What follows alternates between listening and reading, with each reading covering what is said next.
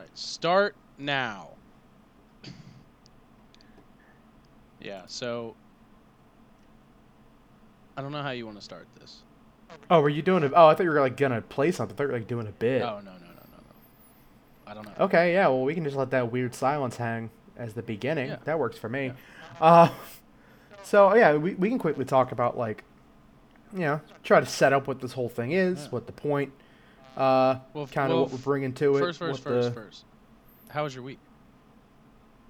Yeah, it was fine. It's Tuesday. Weekend. How was your Uh, weekend? Did you do anything? Oh, weekend I did absolutely nothing. It was great. I had to use my holiday at work, so I took off Friday, and I I literally gave myself like ass sores from not moving the entire weekend. How does one treat an ass sore? Uh, I just kind of flipped over. You know? just like roll over, scratch, and then roll back. No, you just you, you flip. You know, you just gotta you gotta baste it. You Oh, gotta do yeah. each side for a little bit. Yeah, it's not too crazy. Yeah. Um, it's just you know it's it's about be disciplined. You know, just gotta make sure you you rotate it every couple hours. Yeah, that's like Uh, that's kind of like how sometimes like my if my lower back is hurting, my normal way to sleep is a little impeded. I normally sleep on my side and, it- and occasionally on my back, um, but I kind of do this like like stork crane method where I put one foot up and like crotch it in my knee in the back. that's like knee. really common actually for you to do like the weird like Street Fighter flying Yeah, knee thing. yeah, yeah. yeah. Anyway, so that's how I normally sleep. But sometimes when my lower back hurts, that will be it'll be a little hard to fall asleep like that, right? And so for some reason, I always have this like fleeting hope, like this like you know, ignoring all other anecdotal evidence I've had for my entire life whenever this happens. I always think, you know, maybe tonight's the night I sleep on my stomach. And I turn over and I try to sleep on my stomach and it lasts for about maybe 5 minutes before I go this is fucking awful. I'm the exact same way, but with sleeping on my back. I sleep on my stomach all the time. Really? And every time I'm like, oh, let's sleep on my back like a normal person. I can't do it. I'm wide awake the entire time. Really? Yeah. It's a lot of it is that like you need the right pillow. If your pillow's too thick, when you go to sleep on your stomach, you'll just like break your neck. yeah. That's the that's I mean that's the big problem. It's actually not it's not the it's not the angle of the neck being pushed away from the bed thing. You know, it's not like that. It's the turn to the side thing. Like my I don't put my my face straight into the pillow, right? For Yeah, dude. reasons. People think I'm like smothering myself when I say I sleep on my stomach. It's like, nah, man, 90 degrees. Right, Like, no. not. But it hurts my neck. Like I literally when I turn my neck like that to try to sleep, I can't do it. I think that's the pillow thing. Like my pillow that I use is like cardboard thin almost. Oh, really? Okay. Yeah. Huh. But you know, neither here nor there. Anyway. So Yeah, so kind of yeah. I don't know how that relates, but that's that's my anecdote. Anyway, back to what we're doing today. Yeah, so the whole kind of uh, trajectory for this is exchanging music. We're going to try to do an album or an EP a week, with the idea being that I'm going to try to get you into heavy music. You're going to try to get me into kind of hip hop, pop, rap. We can stray from that a little bit. Really doesn't need to be super hammered down, but that's just kind of based off of where we're both coming into this Yep. from. So, So I wanted to lay down some ground rules, and I wanted to wait till now to ask you.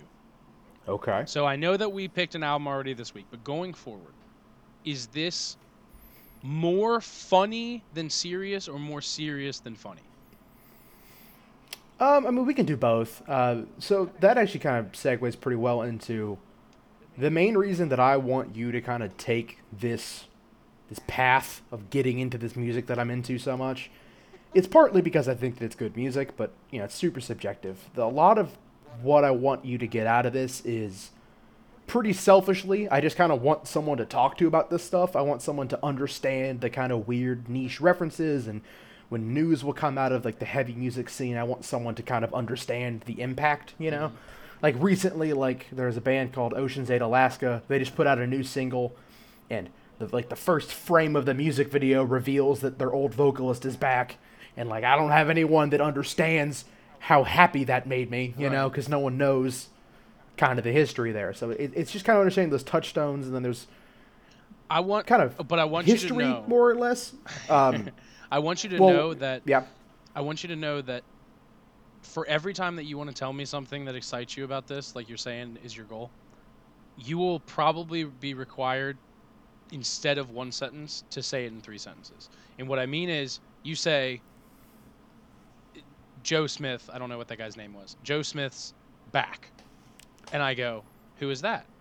And you say, "Oh, the singer for Oceans Ate Alaska." Oh, he's back. Where was he? And then you explain, "Oh, he was on a hiatus. Remember this album? He wasn't on that album. Now he's on this album." And I go, "Oh, cool." Now I'll get it. So typically, like, cause I'm really bad with names, and I'm also really bad like with people, band members, and I'm also bad with names of bands.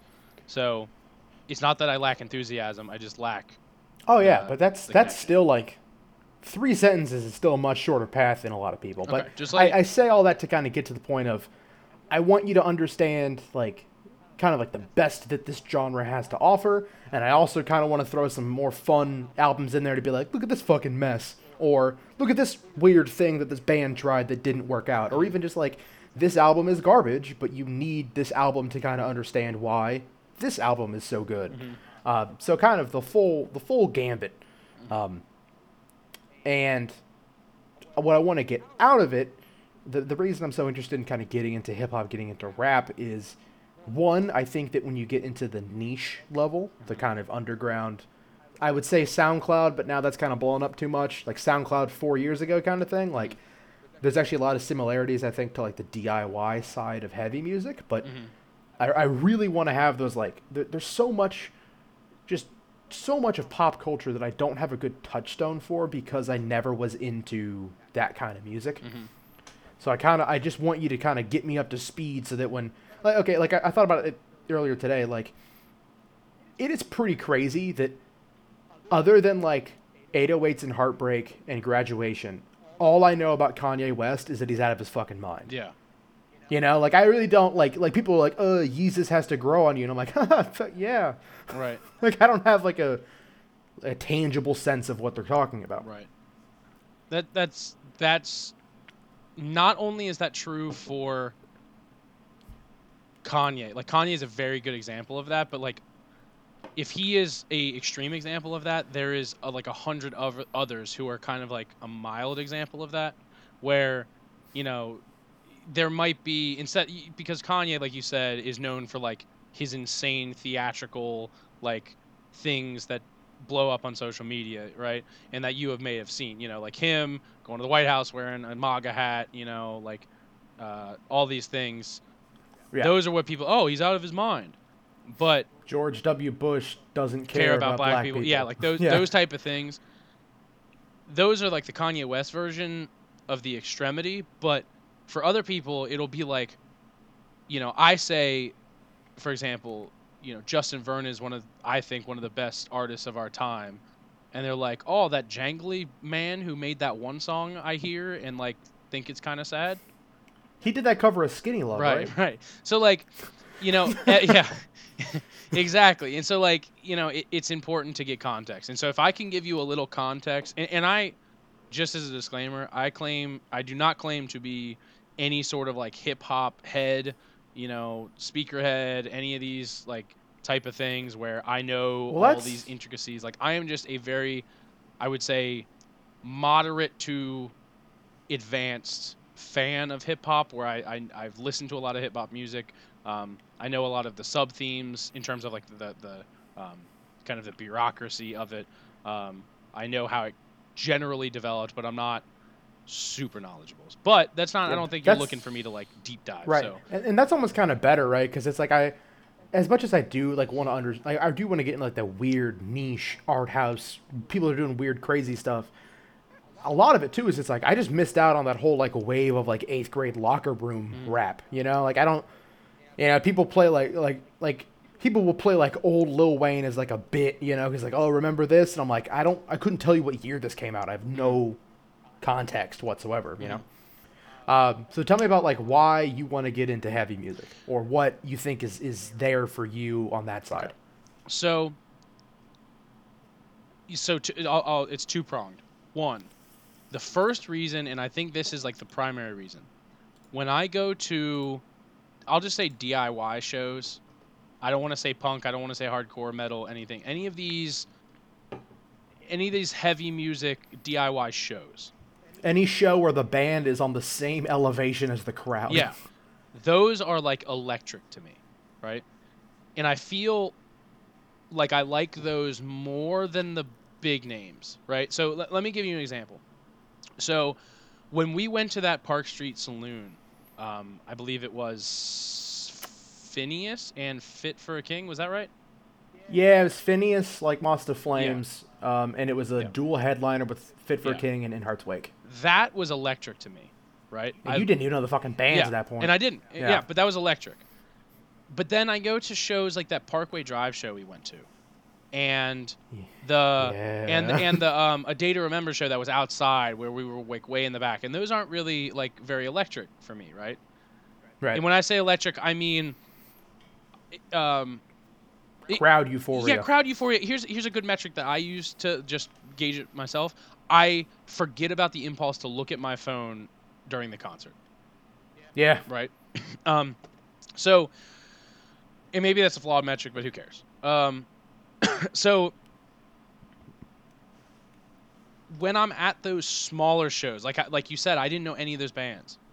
I've heard of uh, a Day to Remember, and by this by now, just because of our geographic location and you guys, I've heard of Knocked Loose, right? It almost seemed Right. like what I know now of the heavy music scene are all these like big names, right? But then when I go to Yeah. these shows that are more of these big names, you know, like they're at US Bank Arena or like at, you know, the what was the place in Indy called? Uh, the Egyptian. The room. Egyptian Room or like uh Express Live in Columbus. Like I don't feel as like like I said, electric as when I go to these smaller venues. And so I'm like, okay, well, obviously I need to sink more in because there's there is left untapped the things that I th- the the artists and bands that I think I would enjoy seeing the most. Especially, I mean, it's it's kind of hard right now as you know this is the the weird mantra and like the the thing that's exhausted ad nauseum. But like, you know, especially in the times right now during the pandemic, you can't go to a concert.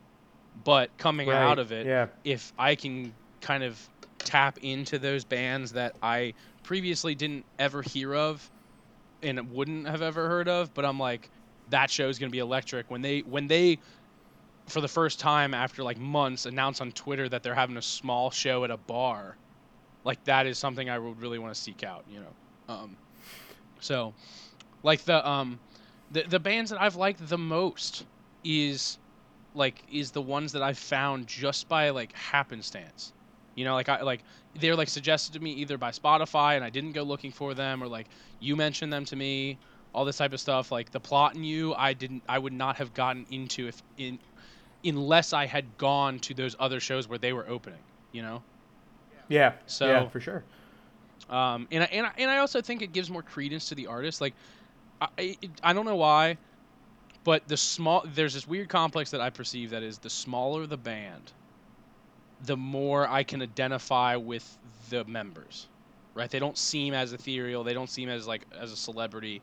They seem like if I messaged them on Twitter and said like, "Hey, want to play Call of Duty Zombies?" There's a good fucking chance they go sure.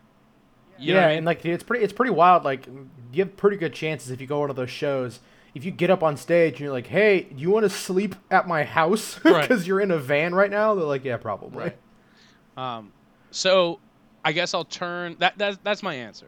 Um, and you know, I haven't really thought entirely through that, but that's just off the cuff what I'm feeling. Um, I want to turn it on you though and ask you why do you want to get into hip hop?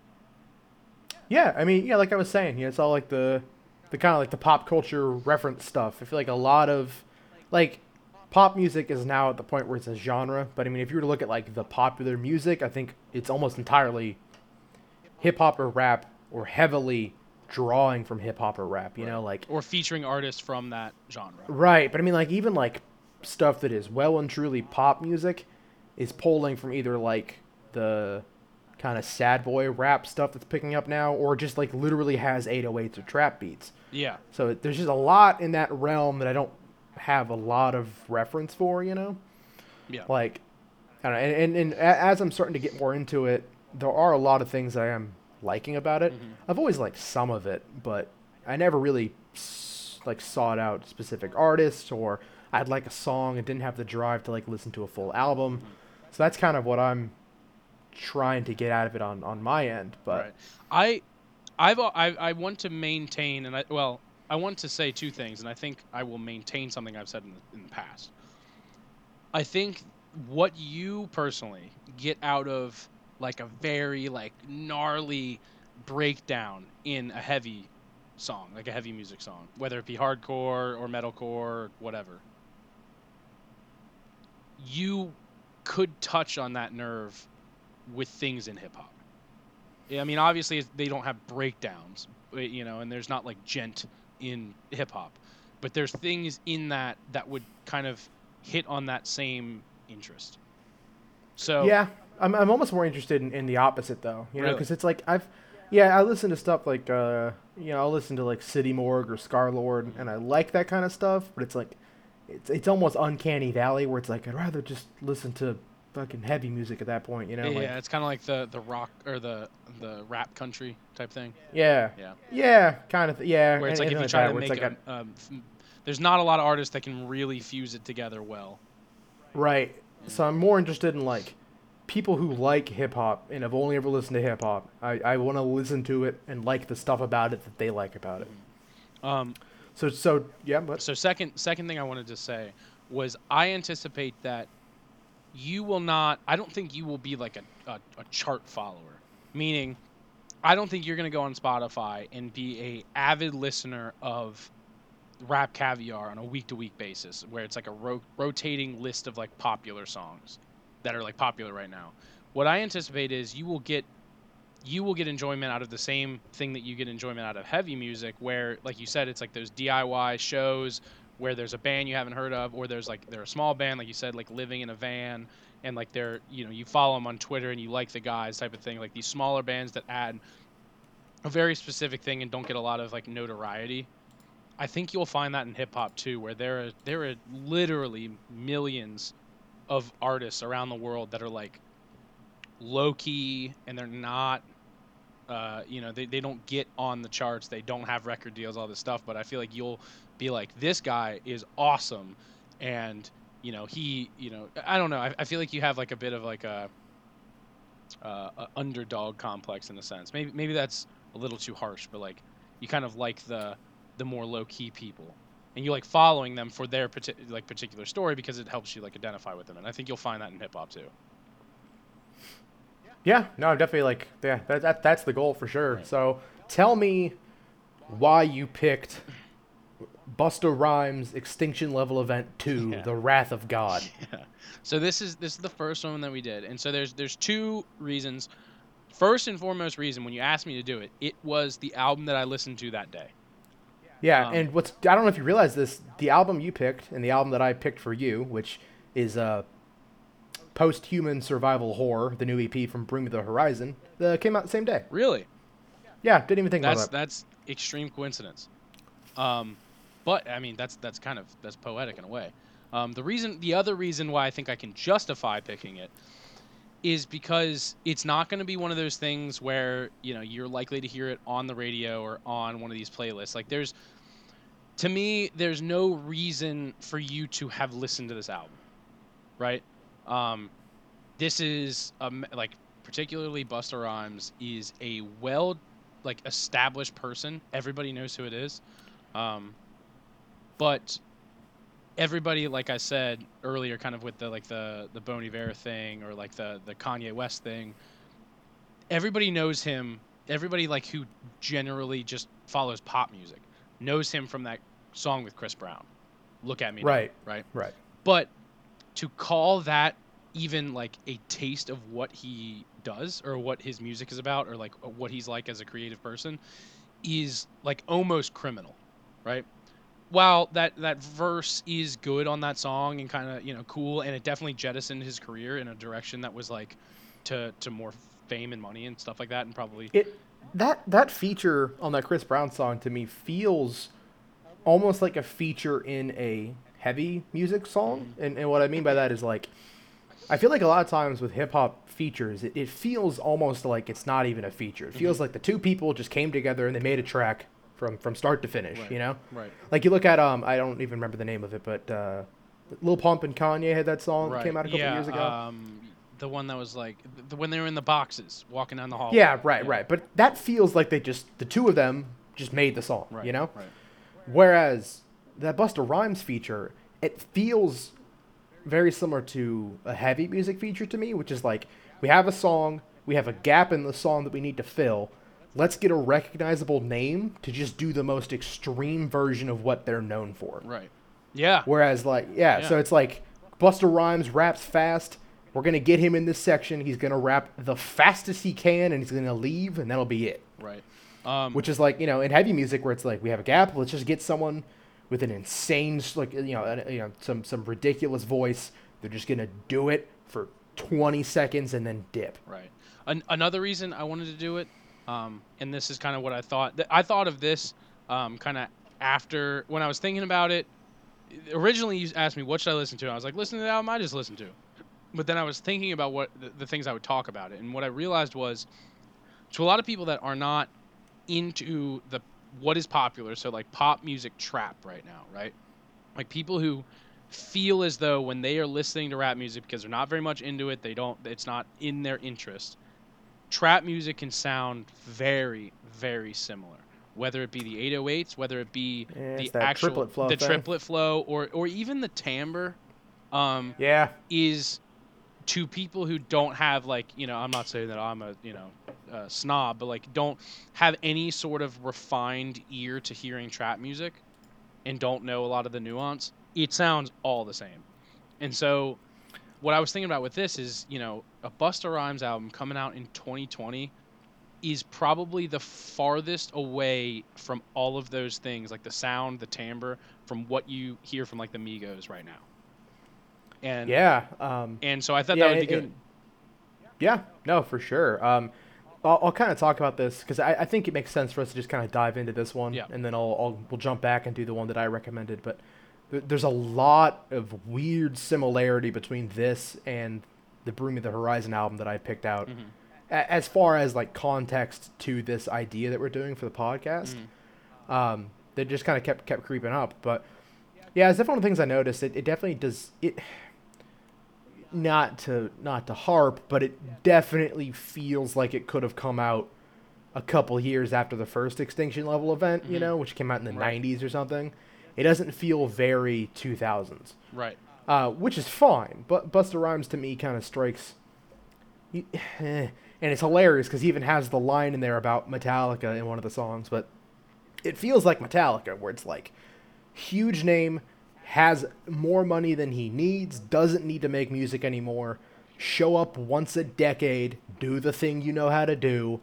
Half of it's going to be garbage you probably could have cut out, but the rest of it's going to be great. Right. And then you can disappear for another decade. Right. Um, yeah. Yeah. Um, you know, and it's it's it's I I find Busta Rhymes is one of those people where it is you go to his if you go to his page on Spotify, you know you're gonna get like if you like what he puts out and you like his sound and you like his style, a lot of it is gonna be enjoyable, right? Not that not to say that he doesn't, you know, do creative things and like find new flows and like all these type of things, but like there is inis- there is an inescapable quality to Busta Rhymes that if you hate it, there is nothing there for you. You know what I mean? Um, and, Oh yeah, there's a. I mean, that's, that's a very common thing, you know, for artists to just do something so well that it's either you know it's either what you're looking for and it's the the most refined, perfect version of it, or it's like it's not for you. Mm-hmm. yeah. So it, it was it was also a kind of a litmus test in a way of like a, maybe a zero or one, where if you come away, and I and I haven't asked your opinion on the on the album yet, but if you come away from listening to that as like that is not what I'm looking for. That that was I'm not into the lyrical rap thing. I'm not into the bombastic, like theatrical, um, kind of like skit, weird, you know, uh, featuring thing. And I'm just looking for more like, uh, you know, uh, standard maybe like trap music or standard like hip hop, maybe even like R and B. Like I, I think doing a zero or one on this one could help me decide where to go next for my next rec- next recommendation. Yeah, no, there's a, there's a lot of things in that that Bring Me record that I I'll bring up when we get to it that are very much like specific moments I can dial in on and be like yes or no because it's gonna tell me uh, a lot, you know. Right. Um, anything else you wanted to, to, to kind of bring up to set it up, or do you want to start going in? No, like, I don't um, know if we can do track by track, or we can do however you want. But Um, yeah. Let, let's just let's just jump into it. Um, let let's uh let's cover the Bring Me the Horizon album first. Okay, yeah, uh, we can do that. So, I picked this album very much the same reason that you did. It come out recently. I thought it was sick, so I was like, you should check it out. Um, you know, it's very short and sweet. It is, you know, it, it it has kind of a lot of different influence. These are kind of more the things I realized after I picked it that are, a why it's good for this kind of first week sort of first album thing, and and b why I think it's surprisingly a pretty good pairing for this Busta Rhymes album. Mm-hmm.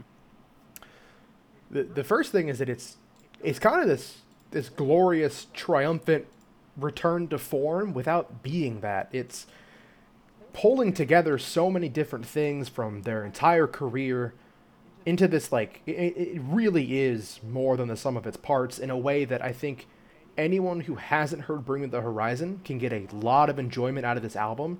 But there's a lot of very specific things that are are just left as like breadcrumbs or Easter eggs or just blatant, you know, fan service for people who have been with the band for so long. Those are probably things I missed, so I'll need those. Yeah, I mean, like there, there's a moment in the second track, Parasite Eve, Mm-hmm. where there's kind of a little break, and the mosh call is just the word "move," hmm and that's a reference to their first album. Like Really? specifically, like the del- yeah, right, like the delivery on that is like a reference to uh, something off of Suicide Season, second album, I think. Oh. The, the, the point is, yeah, there's there's a lot of things there Huh. that, that kind of pull together. So, actually, moving forward, what I want to do with this kind of heavy music journey is if I can give you the context retroactively to like understand how insane this album is, then I think that's a pretty good success. If I can get you to, uh, you know, if I can take you through the journey of Bring Me the Horizon and lead back to this album, I think that would be a pretty tremendous thing Hmm, because you okay. not only have to kind of understand at least like their last three or four albums you have to understand just how influential those albums were Mhm. you, you kind of called out the plot in you earlier that album they put out two or three years ago dispose is fantastic but it's very heavily pulling from sempiternal which bring me the horizon put out in 2013 Right. I mean, they have really been on the forefront Mm-hmm. for a lot of the major shifts. I mean, one- one of the biggest things you hear people complain about with heavy bands is like they reach a certain level of popularity and then they kind of sell out or change their sound and they start playing towards just like the SiriusXM octane like rock crowd. And Bring Me the Horizon did that first. 2014, 2015, they had already kind of been on that train a full three or four years early. So I think starting with Bring Me the Horizon is, is great for that reason. I think it'll kind of set up a lot of things uh, for the podcast. But specifically, this album, I, I think that it has a lot of variation while still having a lot of genuine, heavy moments that can kind of serve as a you know litmus test, serve as kind of an indication. Uh, and the other thing I really like about it for kind of doing this recommendation thing is that it has a lot of features. So there's you know, not super big names, but you know, they they're collaborating with people that are pretty well and truly outside of that realm. They're not just getting other heavy musicians on there. They got features with YUNGBLUD, Baby Metal, Nova Twins, uh, and Amy Lee from Evanescence. So there's a lot there, kind of a lot to unpack, but it's just super nicely cut down to 30 minutes in and out. I think just about every track succeeds at what it's trying to do. Um, and there's also a lot of weird parallels that I've kind of started to notice at that, that Busta Rhymes thing that we can talk about when we get to that album. But tell me your, your overall thought. So, okay. It first, I'll just say, you know, the I'll go through it as a listening experience for me because that's all I can really. I don't know a lot of the context. I'll just say, you know, I, I this this album on, and this is kind of my my ride, so to speak. So it immediately, and I and I've heard a little bit of Bring Me the Horizon before. I really liked some of the stuff off of Sempiternal. Um, and then I remember the criticism you had for the one that they was it the most recent they did or maybe the second most recent before this one. Um, Um, so the one they put out before this was amo, which I very much so liked. The one before that was That's the Spirit, which I'm not that's crazy that's about. yeah yeah. So that was the one I I had heard. um, and I, I had heard your like kind of dissent about it, but only only passively. Um, and I remember what that kind of sounded like. So I didn't know if like their new stuff was more like, you know, kind of being inf- influenced by trap music and like the, the pop culture and all that kind of stuff. And so I, I didn't know if I was in the first song going to hear 808s or if I was going to hear, you know, I didn't know. So Dear Diary opens heavy, heavier than I expected, in my opinion. Yeah, it's heavy and it's it's fast. Right. Which is, I mean, you know, I, I think that if you're gonna try to mix heavy music with like a hip hop influence, like you try to go like low and slow, Mm-hmm. right. really play into that down tune thing. But no, I mean, it's it's picking up. Right. You know, there's blast beats in that song. Yeah, and I was like, I feel like I should be on a treadmill right now. This is okay, all right. And so that was that was pretty good. But I, I was a little like the one criticism I'll give about Dear Diary is I I just some of the lyrics like took me out of it, and I don't know if Yeah. like you know this might be like personal choice, but specifically the one that like I think is pretty bad is the quote God is a shithead and we're his rejects. Like I just was like, eh. you know, like I, I just felt like that was kind of like like a like kind of like a edgy Yeah, no, there's definitely th- yeah, there's there's some some 14 year old atheist type shit throughout Bring Me the Horizons Right. lyrics, but something that's interesting to note is that this album was largely written in quarantine okay, and recorded in quarantine. right, Some of the songs were pre-existing, um, and then had to either be like changed to fit the theme Mm-hmm. of writing it in quarantine, or actually changed because they were kind of insensitive with the context of quarantine. Mm-hmm. Um, so, so if you look at the Dear Diary lyrics, it's kind of presenting the lockdown and being shut in your house, but Mhm. it's um, allegorically described as like a zombie pandemic. right. Um, So I mean, yeah, but like the yeah the God is a shithead lines, uh, hilarious. right, right. Um, so so it was more. It was I was tuning out the vocals and more just feeling that, like you said, those blast beats, the faster, like unexpected kick in the ass that I was like I was definitely not expecting at the beginning of the album. Um, moved into Par- Parasite Eve, and yeah, I could immediately tell that that was like the standout single. Because it, yeah. No, that was the that was the lead single for sure. okay? Because I was like, this song, whether I don't know if it was like the production was like a little bit like better or more refined or something, but it just has a sound to it. Like I was like, okay, this is gonna be the strong one that is gonna be most palatable, and may- maybe that's the reason I liked it so much is because this song was maybe the single because it was most palatable for people that weren't you know attuned to all of the nuance, and so that's why it was the single and you know why it was kind of promoted, I guess.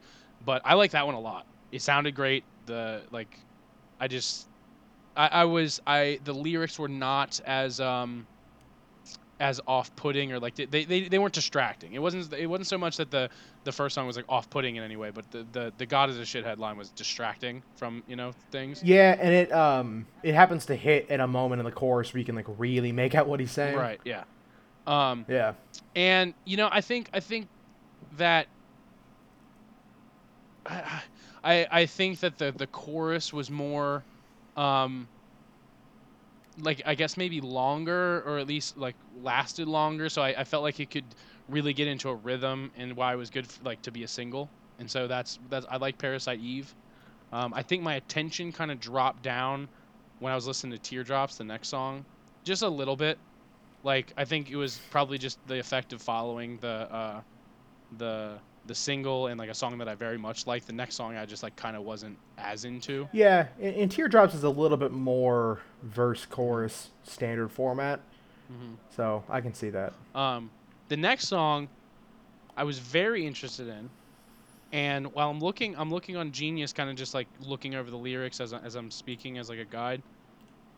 It's interesting because this song is one of the lowest ones in terms of they have a little icon here for the view, the eyeball view count thing. So it's like how many Yeah. people have like looked up the lyrics to the song, I suppose.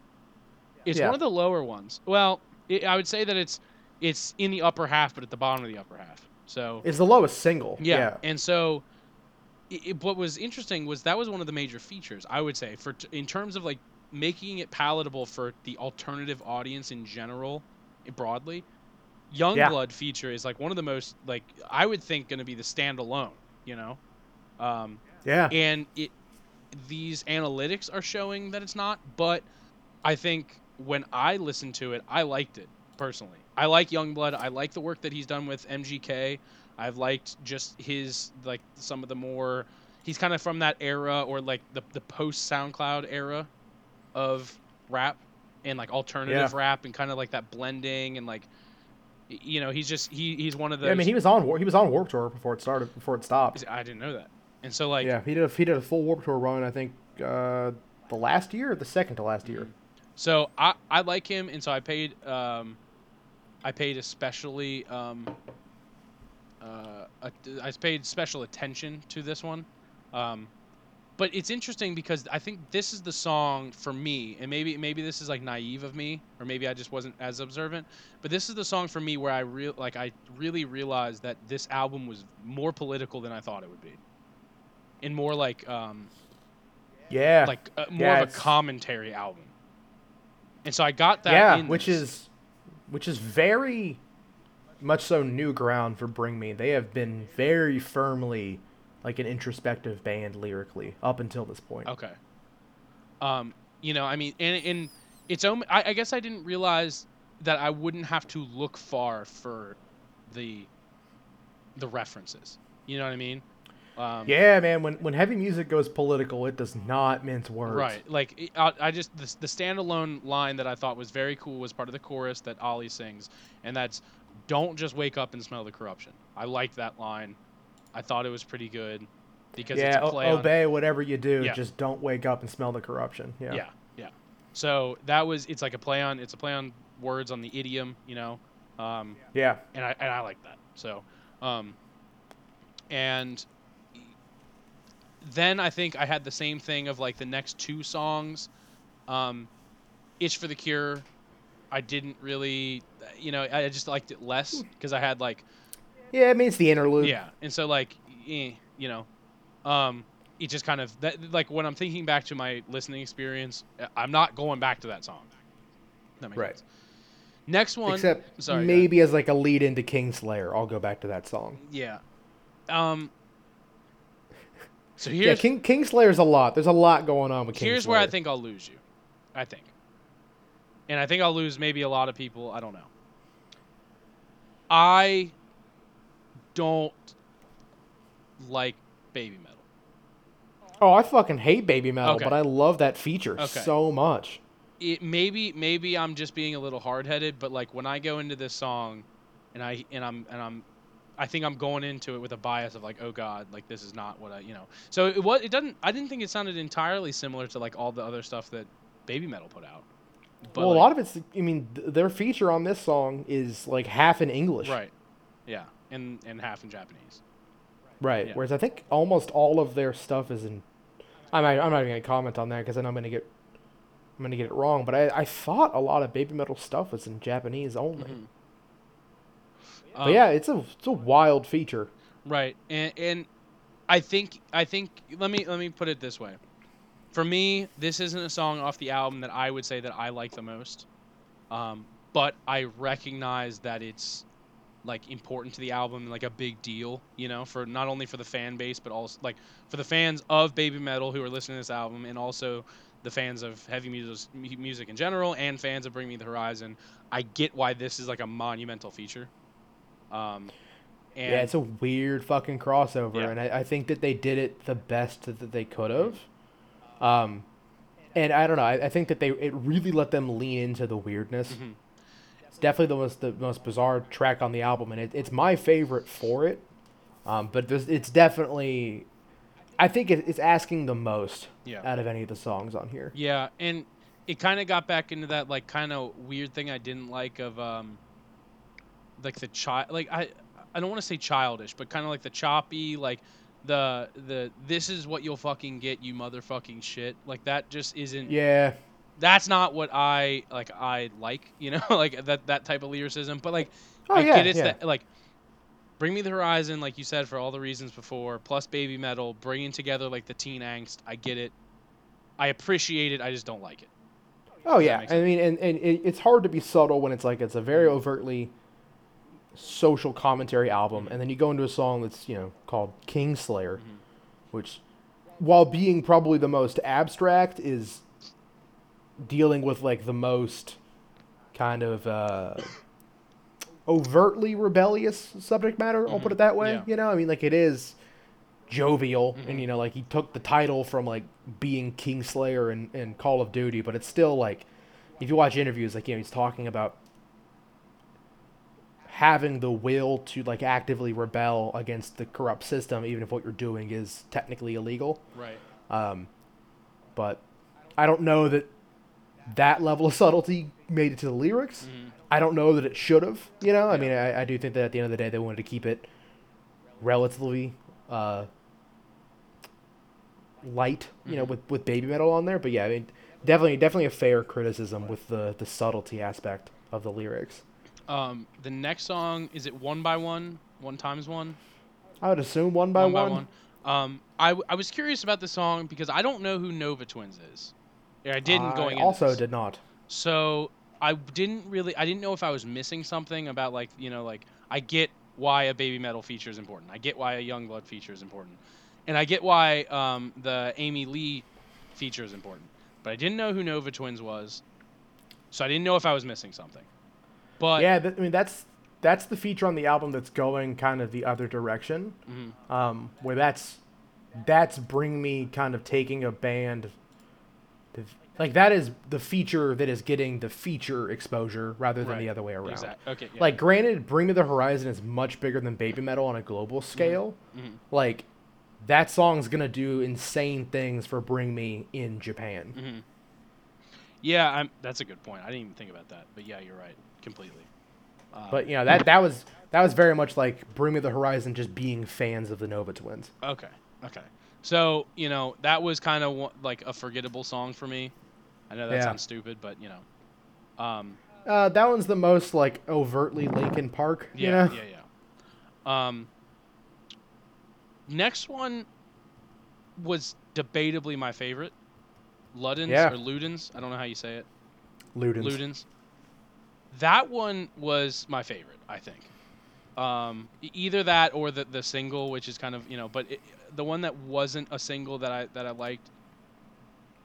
That was actually um, that was a single from the end of last year. Mhm. They released that song for the Death Stranding soundtrack.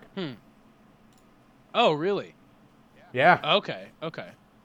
Um, and I really liked how like it seemed like a happy medium of like being heavy-handed with the political stuff, but also being lyrical and being like poetic, you know. Yeah. Um, and also like making good music, you know.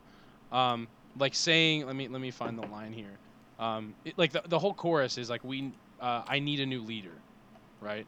Like we need change. Essentially, was what I, I got from the song. Um, Yeah. Yeah. and we're you know uh, stuck in a loop for eternity, like was in the pre-chorus.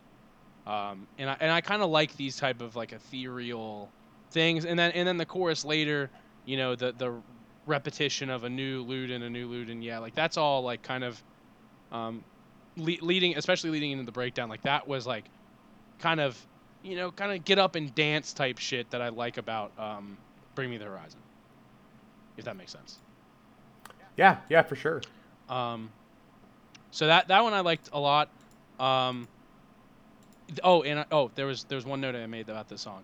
Uh, in when I'm look when I was looking at the lyrics on uh, Genius, they have a sidebar that's uh, you know, a quote from Oli Sykes, and you know he, he's talking about um, like the, the context of the song and you know how they wrote it and everything like that.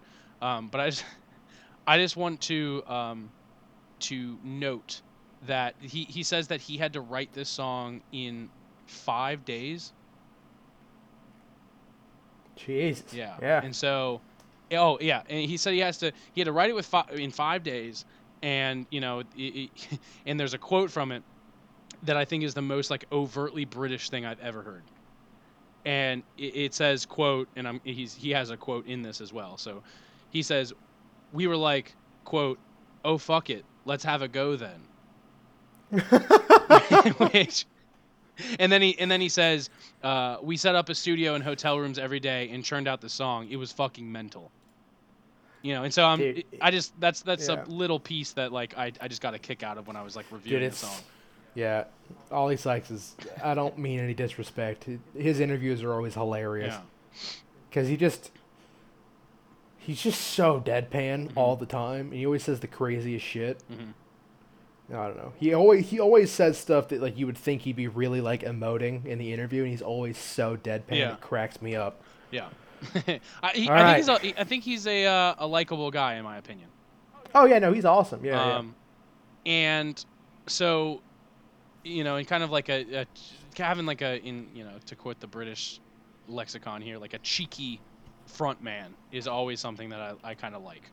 Having somebody Yeah, you know, you know, back in the day, he he got him a lot of uh, a lot of traction because he was the the original like raw XD cutie boy. You Mhm. know, he was had the swoopy hair and yeah, all the girls all the girls liked him and all the all the dudes liked him. You know, it, Oli is is definitely pretty instrumental to that band. No dis you know, no discredit to the rest of the members, but it, I, I do think that there's a lot to be said about a frontman that is that charismatic. hmm So what about this uh this weird fucking opera at the end? Yeah. So so let me just for, for the sake of the what we're doing here. Let me let me read out the title. One day the only butterflies left will be in your chest as you march towards your death. Featuring Amy Lee, who is like you said the singer from Evanescence. Yes. Um First there is a lot here and not a whole lot here all at once. Right. So going into the song, the one what I wanted out of the song was to feel good because I used to as a kid, like as a kid kid, used to listen to Evanescence. Right? And like cuz my mom liked them and so like the Bring Me to Life I thought was an amazing song as like a I don't know, like a 6 or 7 year old or whatever whenever it came out. Yeah. Um, and so I wanted to go in and hear her voice and be reminded of Evanescence and kind of feel the edgy, heartbroken, um, you know, type of thing. And I, and I want that's what I wanted. And that is not what you got. No, it, I got a lot. I got a lot more confused than that. Um, yeah, it's a it's a strange one. but uh, I, you know what, I, I liked it. I, I, I think I liked it all in all. Um, Yeah, I think it's good. I, I think it's a pretty remarkable achievement that they were able to do this, mhm. Put it on the album that they did, and have it have it flow relatively yeah, like have well. it meld because this is not. I yeah this is not like at all. yeah. It's a very if you haven't heard the track, it's a very like operatic. It really feels like it should be performed on a stage, Mhm. like a traditional stage. Um, and you know, it's got this back and forth with Amy Lee and Oli Sykes, and they kind of come together for the final chorus. And I like the song a lot. I don't go back to listen to it that much, just with it being the album closer on an already short EP. Yeah. I think that it could work very well at the end of a longer album, or if this was kind of in the middle. But for me, like I finished Ludens, and I don't have a lot of drive to kind of get through this one. It it so since we're making the comparisons to hip hop, especially because I, I feel like you have some in store comparisons between the the Busta Rhymes album and this album. I wanted to mention how on hip hop albums, especially Busta Rhymes, people like Eminem, people like Kendrick Lamar, um, Logic, these are the people that come to mind. They make these like kind of skits, kind of these like avant-garde, weird things that yeah, they just, like, yeah. throw Um, into I'm of thinking of. I'm, I'm thinking of uh, for free and for sale off of To Pimp a Butterfly. Mhm, Yeah, and so it's one of those things where you listen to it and you go, "That was really cool and creative," but then you don't listen to it again. But Yeah. but I don't think it's Yeah. I don't think my opinion of the artist is made worse from having listened to it. Oh no, definitely not. I mean, I think that's I don't think the album's made worse for having it on it. Um, right. Yeah. So I, I really like the you know just because I'm kind of like a necrotic motherfucker, like I really liked the diction and the word choice in the especially in the chorus at the end.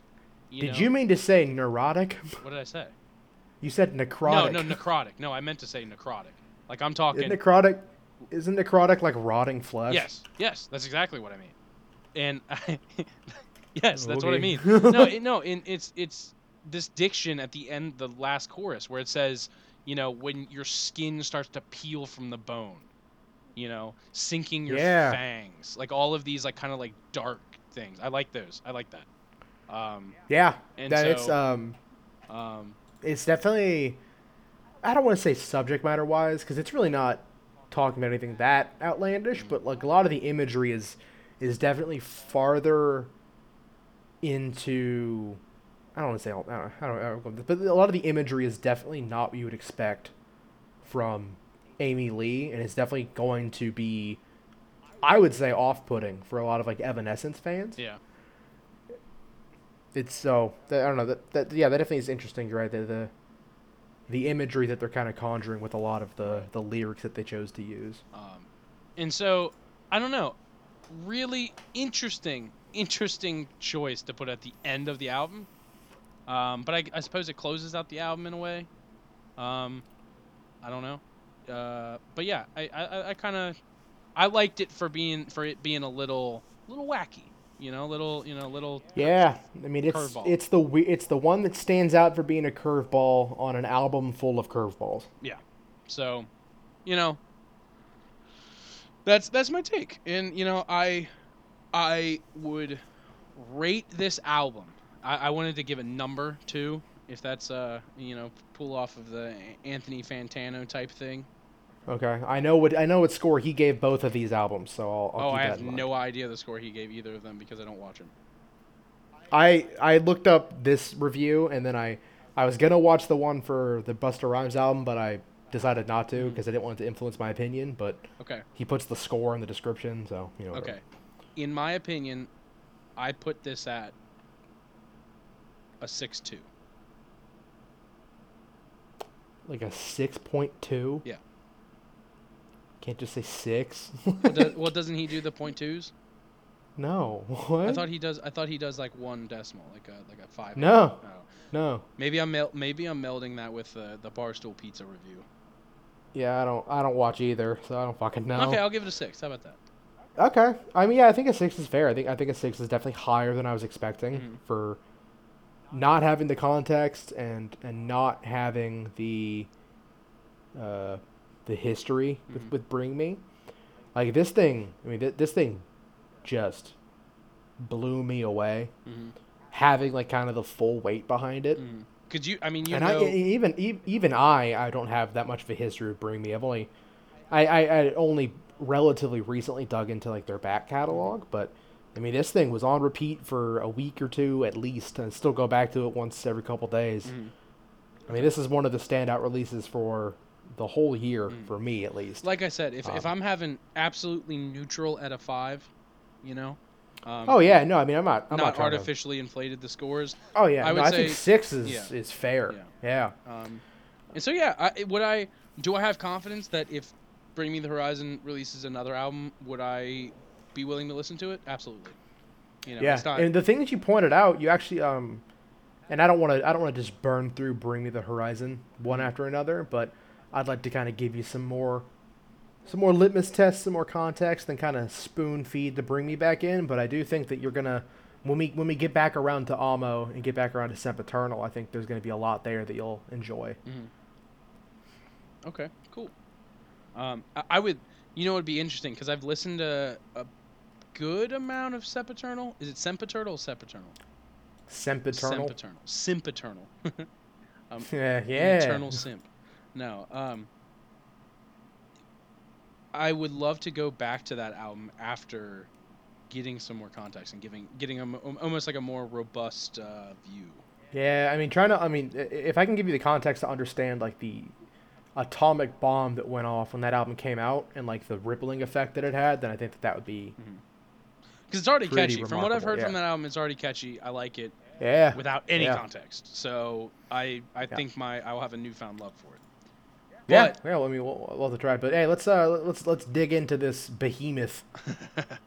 yeah, so this is quite different. And I will also say I don't know to a great like I don't know to the extent the context of this album to the extent that you knew the context of Bring Me the Horizons album. Um, Yeah, I, I, I, I fret that our conversation on this one's going to be a little bit shorter, a little bit more Mhm. condensed, which I think is fine. Um, yeah, you kind of mentioned the comment about the context, and then I listened to this album. I think I got through it two or three times. I, I, got through it at least twice, and then I think I did the songs that I liked the most I did a third pass and kind of skipped a bunch. Mhm. Um, but I I listened to it in chunks, and I don't know that I can really pick out a lot of the individual songs. Um, I'll, I'll try to remember the ones that stood out the most, but Okay. Um, so first and foremost, I want to ask you about this album. What do you, what did you think about the like the the vibe that this puts off? Like when it, it drops in with like some pretty extreme samples and some and first of all, I mean a common theme throughout the album is the the almost like the Chris Rock being the master of ceremonies almost kind of thing. Yeah, which I thought was the funniest shit of all time. Yeah. Okay. So I, I didn't know if you would like that or not. I know you're a fan of stand up, so I, I I'm sure you would appreciate that at the very least. Um, I think that having Chris Rock as the the narrator, for for lack of a better term, and having him show up so frequently Mhm. and never comment on any of the insane shit that is being portrayed by the samples Right. or the the background or any of the other kind of spoken Mm-hmm. word sections. I think that does a lot to set up that the album is not really taking itself that seriously. mhm, Yes. Unless that's not the case, in which case misread that horribly. Yeah. No, I don't. But that was kind of you know. So when we when you get into like the the weird like I forget what song it is. That's almost like you got to have a little bit of science and a little bit of hate or whatever. yeah. The you know it it. It, it, it prevents it from being pulled into like is Busta Rhymes a fucking anti-vaxxer and it kind of keeps it more of just kind of uh, I. uh, not not not to not to like you know I, I hate to, to use the word but it's funny but you know it, it keeps it more in the realm of like thug shit fuck everything Right. and less less tinfoil hat we are more the just true like uh, Israelite type thing. Like right that- and it keeps it more in the realm of just like nothing matters but how sick Busta Rhymes is you know Yeah.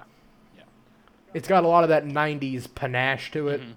Yeah, and and so I think, so first of all, I think that Busta Rhymes, bec- because of just the theater that he's in, probably in his life, in terms of like the the the company he keeps professionally, like you have an ins- like the features on this track is are, are pretty nuts, right?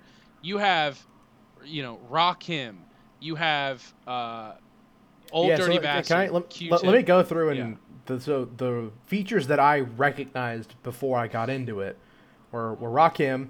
Not that I'm super familiar with Rakim, but I just I'm aware of his influence. Um, fucking Minister Farrakhan. Right. Which Which is that is that actually a feature or is that like a pre-existing clip? I think it was. I think they put it as a feature because that. it's like unedited. yeah, it's like an interlude with like a. Uh, uh, But it wasn't like it was recorded for this. no, no, no, no, no. I don't think yeah. so. Um, I don't think. you got I, the O- I don't think Busta Rhymes called up Louis Farrakhan right. It sounds like and Jesus was like, Christ. So. "Hey, man." You got uh, ODB, Yep. Rick Ross, Q-Tip. Anderson You Paak. missed Q-tip. I don't know Q-Tip. Okay, fair. Okay, so anyway, Anderson Paak. Rick Ross, Anderson Paak. Is it Pack or Pack? Pack. Pack. Anderson Paak. Um, and then Kendrick were the only features that I. How about I Mariah Carey? recognized. See, Here's here's an interesting thing. Mariah Carey's Yeah, not Mariah because Carey I recognize, but I was not stoked about it. So I think a lot of people, especially maybe who aren't into hip hop, think Mariah Carey and they think the Christmas song, you know. But well, I mean, I'm familiar with Mariah Carey's actual, like, her actual singing, but well, I just okay, Yeah. go ahead. doesn't, I don't know, it just it, not my thing. Doesn't do anything for me. It's very '90s pop. Yeah, yeah. So that's I don't, I, I don't. And to me, she hasn't done anything that was yeah. that I have heard that is um okay like she she doesn't have an album like that one Beyonce album that's real weird and artsy that kind of even though I also am not the biggest Beyonce fan um fucking what is that album called yeah like like Beyonce has that that Lemonade album that was like more out there and different Mhm. I don't think Mariah Carey has that Mhm. so for Marie, for me, like Mariah Carey is just like she got the the, the pop hits, Mhm.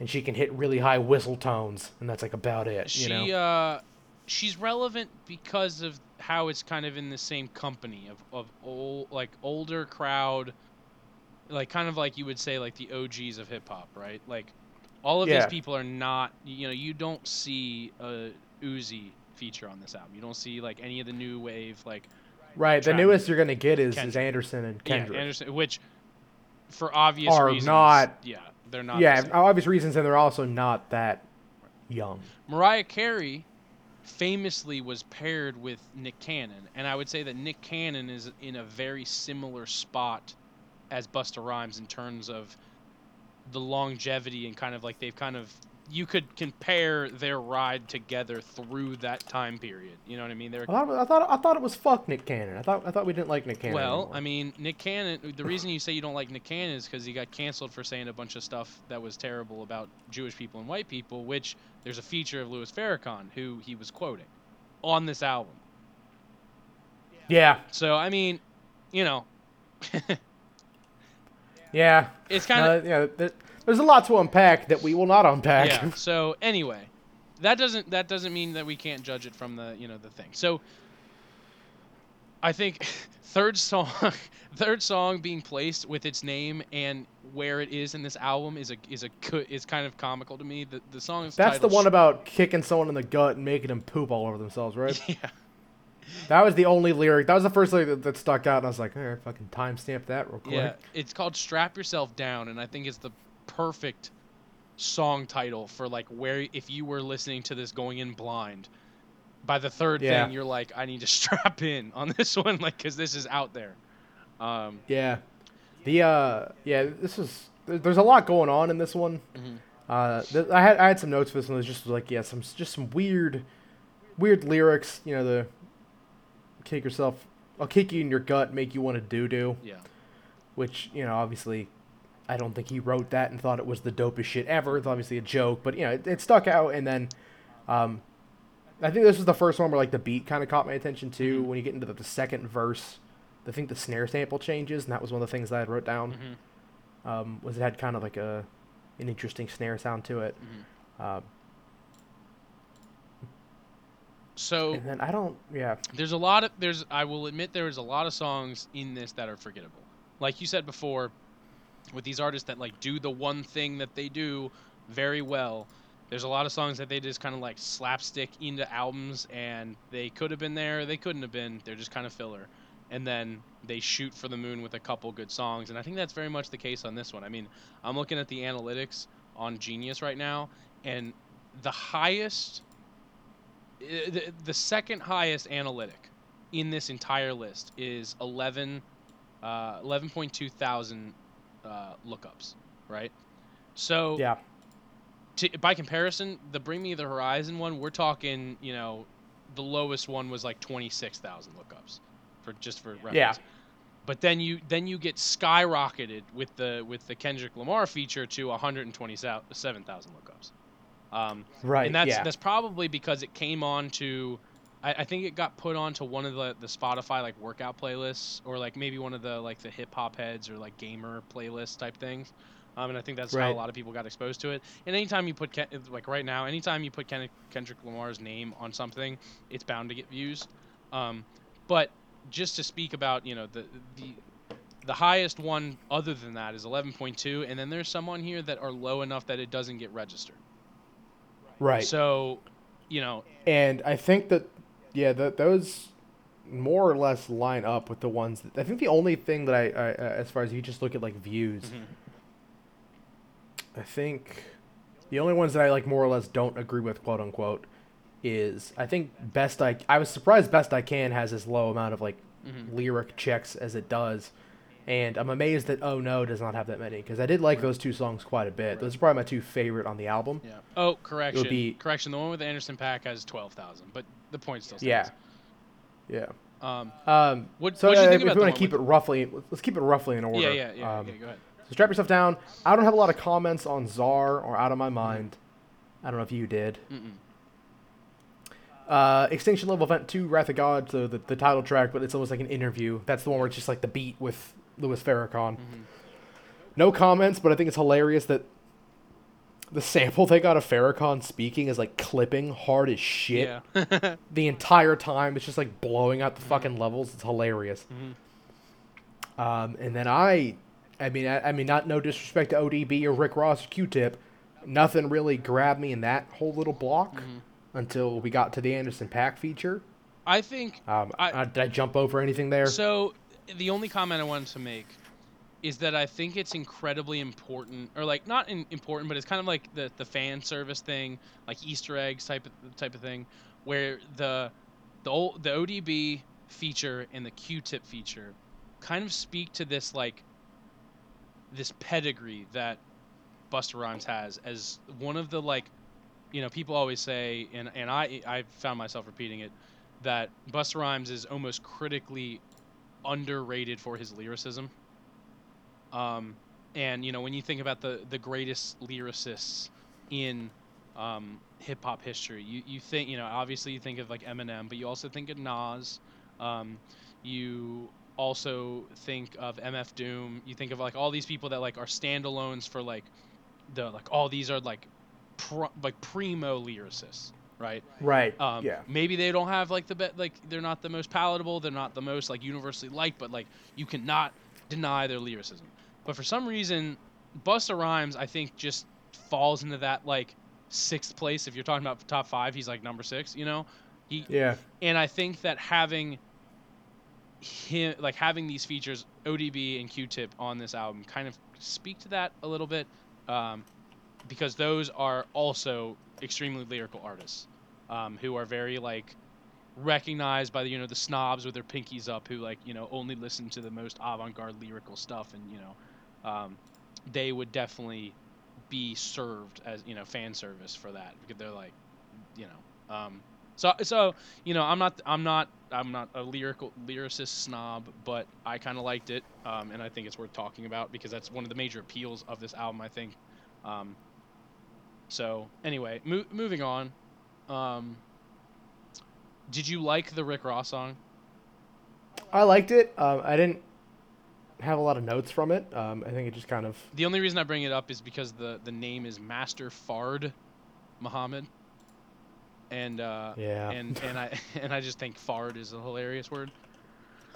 Um, and I kind of like Rick Ross. Like I, I kind of like Ross, Rick Ross. He he's he's really chody, but I like him. So you know, the the big one I, I circled on here to talk with you. Did you like the Anderson Paak song? I think it's I Yeah. think would be yeah. I like it. I like Anderson Paak's voice a lot. I think. Well, first of all, I think you know this. This we could make an entire episode about this, or like an entire. We could talk for a whole hour about Anderson Paak. But I think Anderson Paak Yeah. is like one of the most impressive artists making music today. I don't know anything about him other than he's cool as shit. Yeah. Okay. Well, I mean, he's just he's just fucking cool. you're halfway there. But yes, I mean, uh, he was he was you know his his kind of performance typically is Anderson Paak in the Free Nationals. He you know he did a lot of work with them, and he is a drumming frontman for them. So you know he's keeping Oh, okay. beat with like you know in, uh, he did a lot of stuff with Thundercat. I don't know if you've ever seen his Tiny Desk concert, but Yeah, that's, that's kind of like a good, good display of like what some of his like earlier stuff was before he got established and started working on other projects with other people. But the ability to be a drummer, be a hip hop and R and B frontman while drumming, and also just em like absolutely shine like a sun of coolness, like just emanates coolness like it's dripping off of him, right? Yeah. Is a balancing act that is like i- incredibly impressive to me. Yeah. I mean, it's um. So this isn't necessarily a demonstration on this song, but this is just a sidebar about Anderson Paak for a second. Yeah. I mean that. I mean that. That's the one of the songs of the feature where I think I think the feature gets the most time on that song, more or less. Yeah. Outside of I think Best I Can with Rapsody. Mhm. Yep. Um, yeah, um, I liked Oh No Mhm. quite a bit. Uh, no real comments. It just you know it was one of the ones that made me stop and kind of look down at my phone. Mhm. Um, and then I, I really liked Best I Can. Oh, really? Okay. Yeah, I just like I liked the.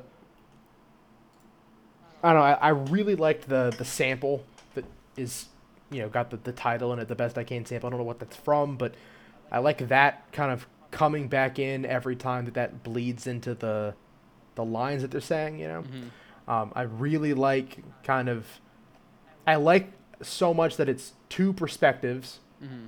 But with it being kind of a couple arguing about custody or just kind of talking about raising their son. I love it. it's two perspectives, and it so easily could have panned back and forth, but it's two soliloquies Mhm. kind of delivered to.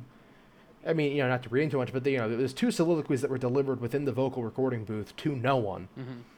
not to each other, like they're going back and forth. So it's really kind of leaning into the communication issue being at the core of this relationship. Yeah. I think that's kind of an interesting way to do it. That it's like they're they. I mean, it's it's literally not a conversation. It's just waiting for the other person to get done talking so you can speak. Mhm. Yeah. And I, I don't know. I thought that that kind of gave uh, an additional element to, to the actual lyrical content.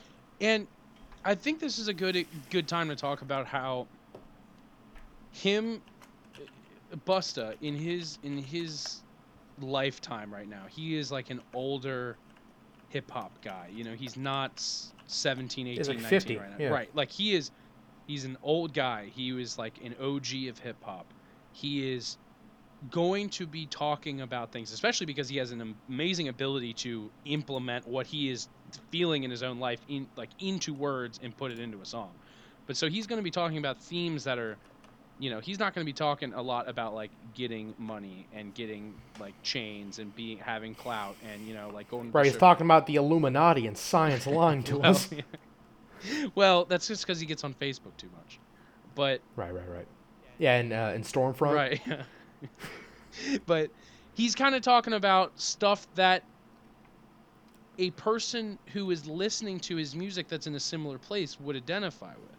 You know, like and it's hilarious because this is a very like kind of introspective personal album which i don't think is what hip-hop is usually known for in the popular scope and we just got done with that bring me the horizon album which is very usually a introspective band and that album happened to be very boisterous Right. external and and social commentary which is more what you would expect from a hip-hop album right, at, at the top 40 level right. Yeah. And so, you know, I just uh I think I think it's really I I I did like after talking about it with you, I'm I'm glad that you you liked this song and, and it wasn't one that you just like kind of it faded into the rest of them. Um, yeah yeah So, um, Mariah Carey, Uh, you said you know whistly, it's fine. Well, no, I mean, I don't think she was whistling on that song, but you know, it's like you, you think about Mariah Carey and you just think about like, um, her songs in the '90s, where just was like her trying to break fucking champagne glasses or whatever. right. Um, nothing. I, I liked Deep Thought. No, hmm no real comments. Right. Sorry. The Young God Speaks Um, is just like a intro. Like It's that's the yeah. intro to Look Over Your Shoulder, which Look Over Your Shoulder is really good, and I like the Kendrick feature. But honestly, I just was the entire time I just was thinking that whoever chopped that sample should get a fucking Grammy off that alone. Really? Yeah. Okay. I I thought that commentary was going in a different direction. I thought you were gonna say whoever chopped that sample should get fired, and you didn't say that, and I appreciate that because I thought Yeah, what dude, they did I- with that sample yeah. was awesome. Yeah, I, I just I just liked that it just kept it kept coming back and it just was different every time. Um, Which I think is important when you're sampling fucking Michael Jackson, you know? I th- to not because I feel like if you bring it back every time and it's just like the sample unedited, then it's like you're leaning too hard on on right. the existing work It is very po- with it being such high profile, you know. But it's the fact that it's like chopped and used differently and it's cut up, it's right. stuttered and panned and slowed down They- and gated and yeah. Yeah, they, uh, like put enough effect on it and edited it, edit it, edit. I dude, I can't say those words. That's a big Huh. like this goes back to that fucking problem I have with like saying words. Um, edited it, it, edit, edited it, Edited, edited it. Um, edited. he, he died it. Um, anyway, they did enough with it that somebody who didn't realize that that was Michael Jackson may like may not even like notice it. You know what I mean? Like they might not. You could easily convince me that it was another one of the Jackson Five. Right. You know. right or even like like I don't know. I think it's, especially if you're like a younger crowd, like if there's like a you know 16 year old listening to this album and he Which is great because it's the song with Kendrick. Right. And so, Yeah. you know, uh, I thought this song was like remarkable. Yeah, Um, song's awesome. it, it, it, it really floored me. And it, actually, this song is the is the the song that um, got me to listen to this album entirely because that was it wasn't really a single. I, it- you know, Busta's kind of at this point, and Kendrick's at this point where Ken, Kendrick doesn't really need any publicity. Yeah, they're just like, fuck you, here's an album. Right, and so like it kind of dropped, but it it had that like every so often, especially with like big names like Kendrick Lamar, there's this this theme of like this whole genre of YouTube that's like rap react videos and channels, Oh yeah, there's a huge thing of that for for heavy music too. and so that was one that you saw make the waves through that community of like you know reacting to the Busta Rhymes, Kendrick Lamar, and for the, all intents and purposes, they're all kind of the same. They're like, oh, this is good, you know, whatever, but Right. I saw it from there, um, from that like one of the the- creators I follow on the YouTube channel. I saw that, listened to it on its own, was blown away by the song. I l- loved it, and then I went and invested time to listen to the whole album. Which, for better or for worse, there was no other song on the album that really in, uh, floored me as much, but that's okay. Um, I thought "Look Over Your Shoulder" was like an amazing, um, like uh, amazing song to like drive in the morning to, if that makes sense. Yeah, no, it's got it's just got yeah, it, it's got enough going on at any given time. It's not too upbeat, but there's, you know, it's not quite like the Mariah Carey song where it's too tuned down. I, I get what you're saying. Yeah, that was definitely the standout for me. If you think, um, if you think about also his position, like I said in hip hop, like look over your shoulder is a kind of an interesting thing. To like, if you if you imagine Kendrick Lamar saying "look over your shoulder," or excuse me, Busta Rhymes telling Kendrick Lamar "look over your shoulder," and then think about Kendrick Lamar telling someone else in in hip hop today, who's some of the new new age like trap music creating artists of Yeah. today's scene it's kind of like an interesting like grandfather father child type dynamic. Like look over your shoulder look to your past. Like look who's still who look who's been there or who was there and who's been here this entire time and i think that it's a perfect analogy or like a metaphor for Busta's career because he's still here he's still making music in 2020 and he's still he's not trying to ride the wave it's not like Busta Rhymes is releasing a Migos copy album Yeah, right, you right. know. But he's still here. Grandpa's still in his lane. He's still, you know, every once in a while look over your shoulder, baby. But, you know, other than that, you do you. And so I, I think it's and then you know, and then you could get into the whole like uh what Kendrick does specifically with his wordplay on a very like if you really broke it down on this song, I think it's insane. Like the Oh yeah, but yeah, but just as a more concept like high level like more like what it this uh, s- symbolism of of what it represents i like it a lot.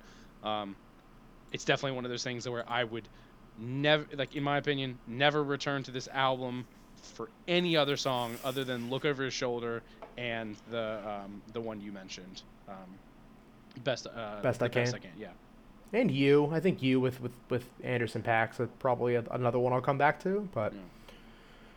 and then the rest Yeah, of it kind of so- just fades out i, I like Yeah, the mary I- j I- I blige don't- feature at the end yeah, I on, I honestly think it should have ended with Young God and Look Over Your Shoulder.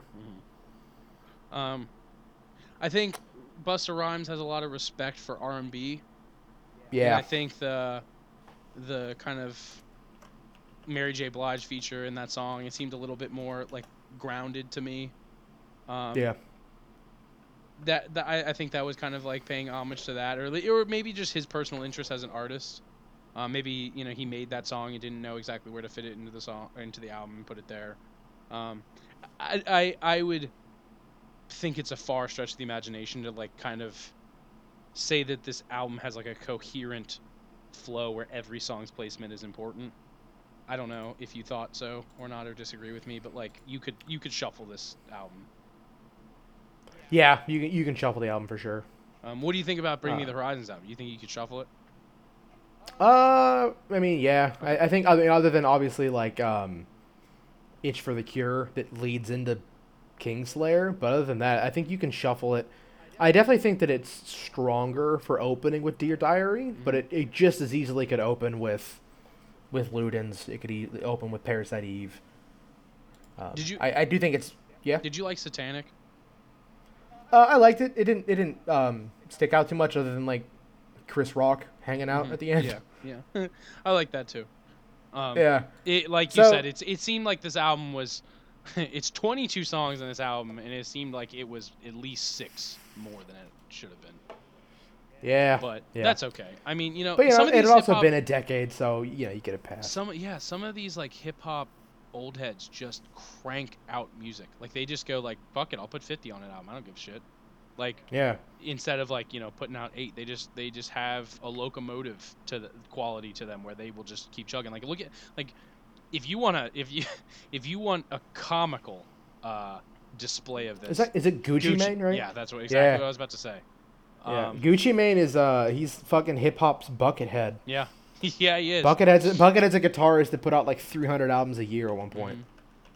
it's um, Ridiculous. it's interesting But uh any any any closing I would I honestly hilariously I was I was leaning on a 6 for this album. Mhm. So I think we're off at a, at a good foot, but do you want to just discuss what we're going into for would- next week and then we'll I would have we'll gone. wrap it up? Just just one last footnote. I would have probably Yeah. personally. I probably probably would have gone a four for this album. Personally. Uh you you cut out Oh, oh, I'm sorry. Uh, I was saying that personally, I would probably put this album at a four. So I'm I am Yeah. I, I'm I, surprised that I think a lot of it is it's a 6 cuz I went into it really not expecting to like it after the first couple songs. Mhm.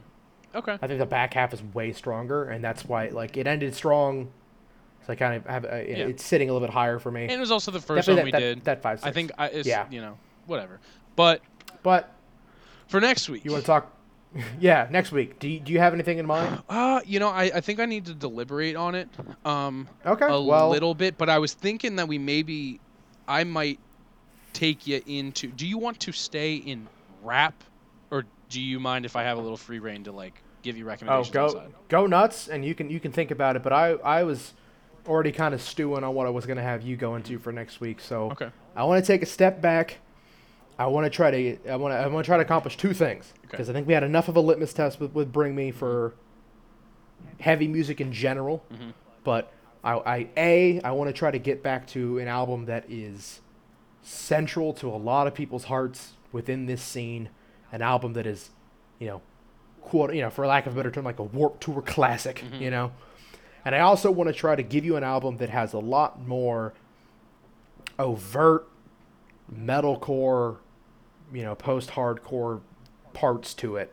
The Bring Me album was very chopped up, had a lot of other influences. I want to try to get you back to something that's more pure, but still has enough of a fun, kind of poppy aspect to it.